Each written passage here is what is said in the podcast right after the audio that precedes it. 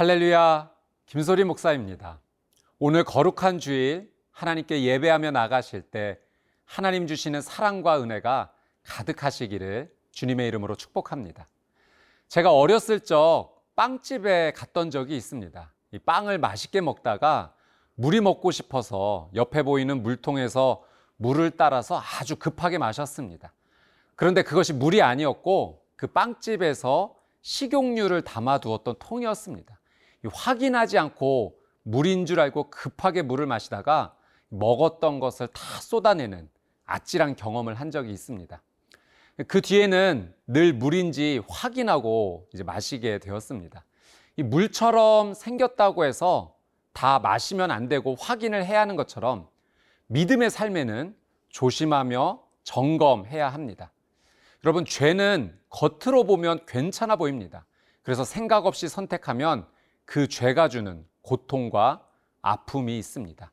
죄인지 아닌지 늘 조심하며 살펴보아야 합니다. 오늘 말씀에서 우리는 기도원을 만납니다. 이 기도원은 참 귀한 믿음의 삶을 살았습니다. 그러나 몇 가지 실수한 것들이 있습니다. 그 사소한 실수가 큰 아픔이 되었습니다. 오늘의 말씀은 이 사사기 8장 22절에서 35절까지의 말씀입니다. 오늘 말씀을 통해 하나님께서 어떤 영적 교훈을 주실지 말씀 앞으로 함께 가겠습니다.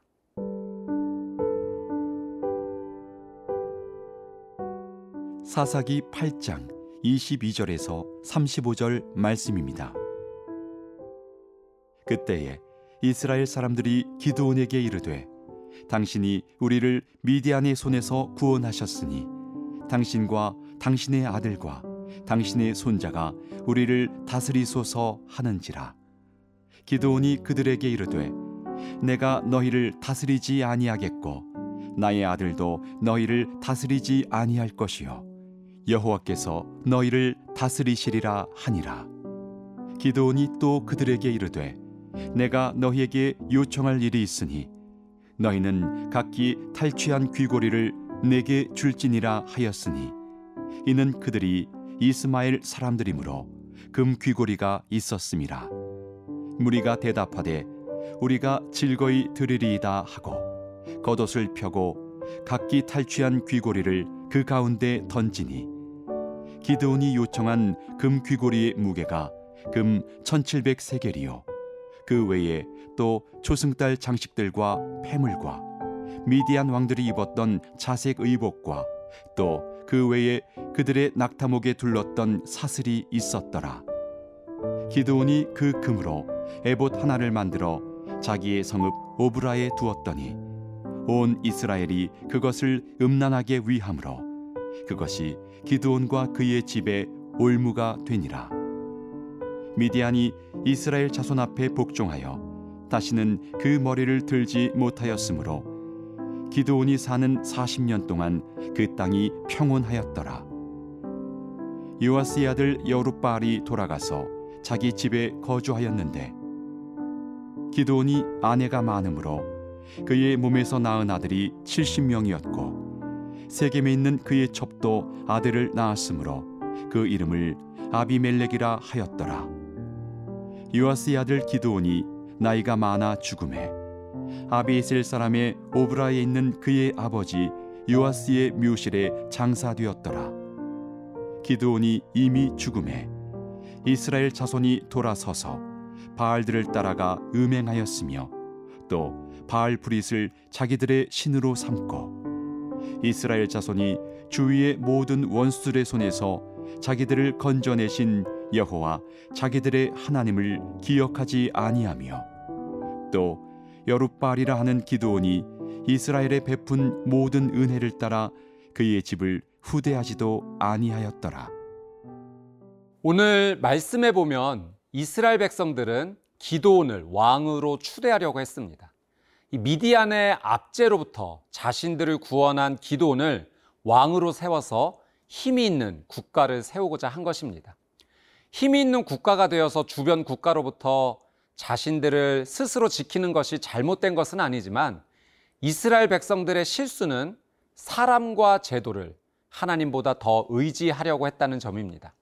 하나님께 물어보지 않고 자신의 마음대로 왕을 세우려 했다는 것은 믿음의 관점에서 분명히 불신앙적인 행동입니다. 놀라운 것은 기도온이 이 백성들의 왕의 추대를 거절했다는 것입니다. 기도온이 백성들에게 아주 중요한 말을 합니다. 23절 말씀 보겠습니다. 기도온이 그들에게 이르되 내가 너희를 다스리지 아니하겠고 나의 아들도 너희를 다스리지 아니할 것이요 여호와께서 너희를 다스리시리라 하니라. 나는 너희를 다스리지 않겠다. 여호와께서 너희를 다스릴 것이다. 이 기도는 미디안과의 전쟁에서의 승리가 자신의 힘이 아니라 하나님의 능력과 은혜로 된 것임을 알았고 그 신앙을 고백했습니다. 여호와께서 다스리신다라는 이 신앙의 고백이 중요합니다. 여러분, 기도할 때마다 믿음으로 매일 고백하십시오. 여호와께서 우리 가정을 다스리십니다. 여호와께서 우리 직장을 다스리십니다. 여호와께서 우리 교회를 다스리십니다. 여호와께서 우리나라를 다스리십니다. 사람과 제도보다 하나님을 더 의지하는 자에게 하나님께서 놀란 은혜를 주십니다. 하나님께서 다스리신다라는 신앙의 고백이 떠나지 않는 그 삶이 되시기를 축복합니다. 기드온이 놀라운 신앙을 고백했지만 실수를 한 것이 있습니다. 그것은 사람들에게 귀고리를 받아서 금으로 에봇을 만든 것입니다.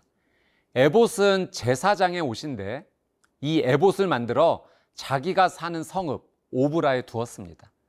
안타까운 일은 이스라엘 백성들이 그 금 에봇을 우상으로 섬겼다는 것입니다. 성경은 이것이 기도원과 그의 집안의 올무가 되었다라고 기록을 합니다. 여러분, 이 큰 죄를 조심해야 하지만 작은 죄도 동일하게 조심해야 합니다. 기도원이 왕이 되어 달라라는 요청에 교만하지 않고 겸손하게 잘 거절했지만 하나님께 묻지도 않고 에봇을 만드는 죄를 지었어요. 이 정도는 괜찮겠지 했던 것에 걸려 넘어진 것입니다. 여러분, 우리도 큰 죄는 심각하게 경계하지만 이 작은 죄는 쉽게 여기는 경향이 있습니다. 다른 사람을 폭행해서 병원에 입원하게 하는 일은 하지는 않지만 이 말을 통해서 마음을 아프게 하거나 상처를 주는 죄는 많이 합니다. 살인이나 간음 같은 심각한 죄는 경계하지만 다른 사람을 험담하고 저주하고 또 마음에 음란을 품는 것은 쉽게 행합니다. 오늘 기도원의 모습을 통해 우리가 교훈을 받는 것은 큰 죄를 당연히 경계하는 것처럼 작은 죄도 철저하게 경계해야 한다는 사실입니다. 여러분, 오늘 이 정도는 괜찮겠지 하는 생각이 드는 것이 있다면 절대 하지 마십시오. 가만히 살펴보면 이 정도는 괜찮다라는 모든 것이 죄입니다. 이 정도는 괜찮다는 그 사탄의 모든 유혹을 거절하십시오. 거절할 뿐 아니라 예수님의 이름으로 떠나가라고 선포하십시오. 작은 죄도 경계하고 하나님의 다스리심을 고백하는 오늘 하루가 되시기를 주님의 이름으로 축복합니다.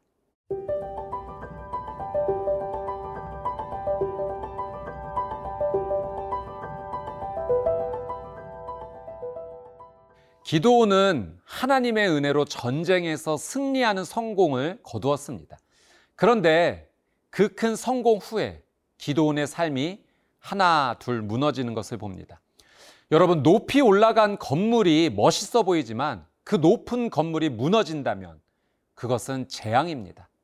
사람이 성공하는 것은 높이 올라가는 것입니다. 높이 올라가는 것이 좋아 보이지만 더 중요한 것은 무너지지 않아야 합니다. 기도원의 삶을 볼 때 이 성공한 후에 점점 균열이 가고 무너져 내리는 것이 보입니다. 30절 말씀 같이 함께 보겠습니다. 기드온이 아내가 많음으로 그의 몸에서 낳은 아들이 70명이었고 기드온은 너무 많은 아내를 두었고 그에게 70명의 아들이 있었습니다. 이 기도원이 가나안 땅의 일부 다처제 문화를 따른 것입니다. 신명기 17장 17절 말씀을 보면 하나님께서 지도자는 많은 아내를 두지 말라라고 하셨습니다. 기도는 왕이 되어 달라라는 이 백성들의 요청은 거절했지만 사실 이미 왕과 같은 생활을 했습니다. 말과 행동이 달랐던 거죠. 그 우리나라의 한 특수 부대의 슬로건 가운데 결과로서 과정을 입증한다라는 것을 제가 한번 본 적이 있습니다. 어, 그 슬로건을 보면서 많은 생각을 하게 되었어요. 그러면서 드는 생각이 하나님을 믿는 믿음의 사람이야말로 결과로 과정을 입증하는 사람이라고 생각을 했습니다. 예수님을 믿는 사람들은 말로만 신앙생활을 하는 사람들이 아닙니다. 행동으로 그 믿음을 증명하는 사람들입니다. 야고보서의 말씀에도 행함이 없는 믿음은 죽은 것이다 라고 하셨죠. 믿음이 있다고 하면서 사람을 차별하고 또 거짓말을 하며 극률이 없고 말씀을 지키는 행함이 없다면 그 믿음이 어떻게 증명이 되겠습니까? 믿음의 사람은 결과로서 행함으로써 그 믿음을 입증하는 사람입니다. 그런 의미에서 기도는 자신의 믿음을 행함으로 잘 입증하지 못했습니다. 입술로는 여호와께서 너희를 다스리시리라 그렇게 고백했지만 금으로 에봇을 만들어 백성들이 우상처럼 섬기게 했고요. 또 많은 아내를 두어 말씀에 순종하는 삶을 살지 않았습니다. 사랑 여러분, 우리의 삶을 믿지 않는 사람들이 지켜보고 있습니다. 우리의 말과 행동을 보면서 그 믿음이 진짜인지 지켜보죠. 믿지 않는 우리 가족이 나를 봅니다. 믿지 않는 직장의 동료가 나를 보고 있습니다. 믿지 않는 친구가 나의 모습을 보고 있죠. 세상 사람들이 크리스천의 모습을 보고 하나님을 믿는 믿음에 대해서 생각을 하는 것입니다. 내 말과 행동이 믿음으로 하나가 되어 일치할 때 그들에게 복음이 전달됩니다. 그것이 곧 삶으로 전하는 복음인 것입니다. 사랑 여러분, 내 행동으로 믿음의 고백이 증명된다라는 것을 잊지 마십시오. 행함으로 믿음을 증명한다는 것이 쉬운 일은 아닙니다. 그래서 우리는 겸손하게 성령님의 도우심을 매일 구해야 합니다. 오늘도 성령님께서 도와주실 것입니다. 우리의 연약함을 올바른 길로 또한 인도해 주실 것입니다. 성령님을 의지하며 믿음과 행함이 일치하는 복음의 삶을 사시기를 주님의 이름으로 축복합니다.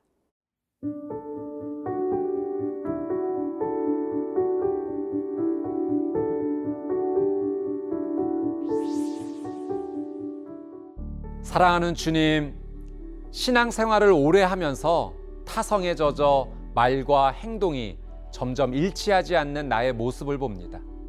입으로는 거룩과 믿음을 고백하지만 행함은 죄를 선택하고 교만을 선택하고 있습니다. 이 정도는 괜찮겠지 하는 마음에 작은 죄를 계속 짓습니다. 주님, 이 시간 말씀을 붙잡고 믿음으로 기도합니다. 선포합니다. 오직 여호와만이 나를 다스리십니다. 나의 말과 행함이 모두 하나님께서 기뻐하시는 삶으로 일치되게 하옵소서. 주님을 온전히 의지하오며 예수님의 이름으로 기도드리옵나이다. 아멘.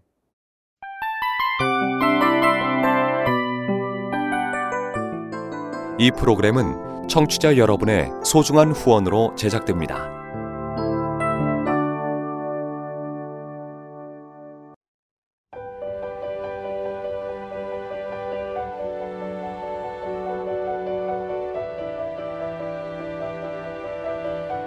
세상에는 수많은 교회들이 있지만 더 깊이 있는 말씀 강해를 찾기 위해 크기로만 교회를 선정하지 않습니다. 보다 좋은 영적 콘텐츠를 더 많이 나누기 위해 방송비를 받지 않습니다. 1년 365일 복음만 전하고 싶어서 우리는 광고를 하지 않습니다. 온누리의 복음을 땅끝까지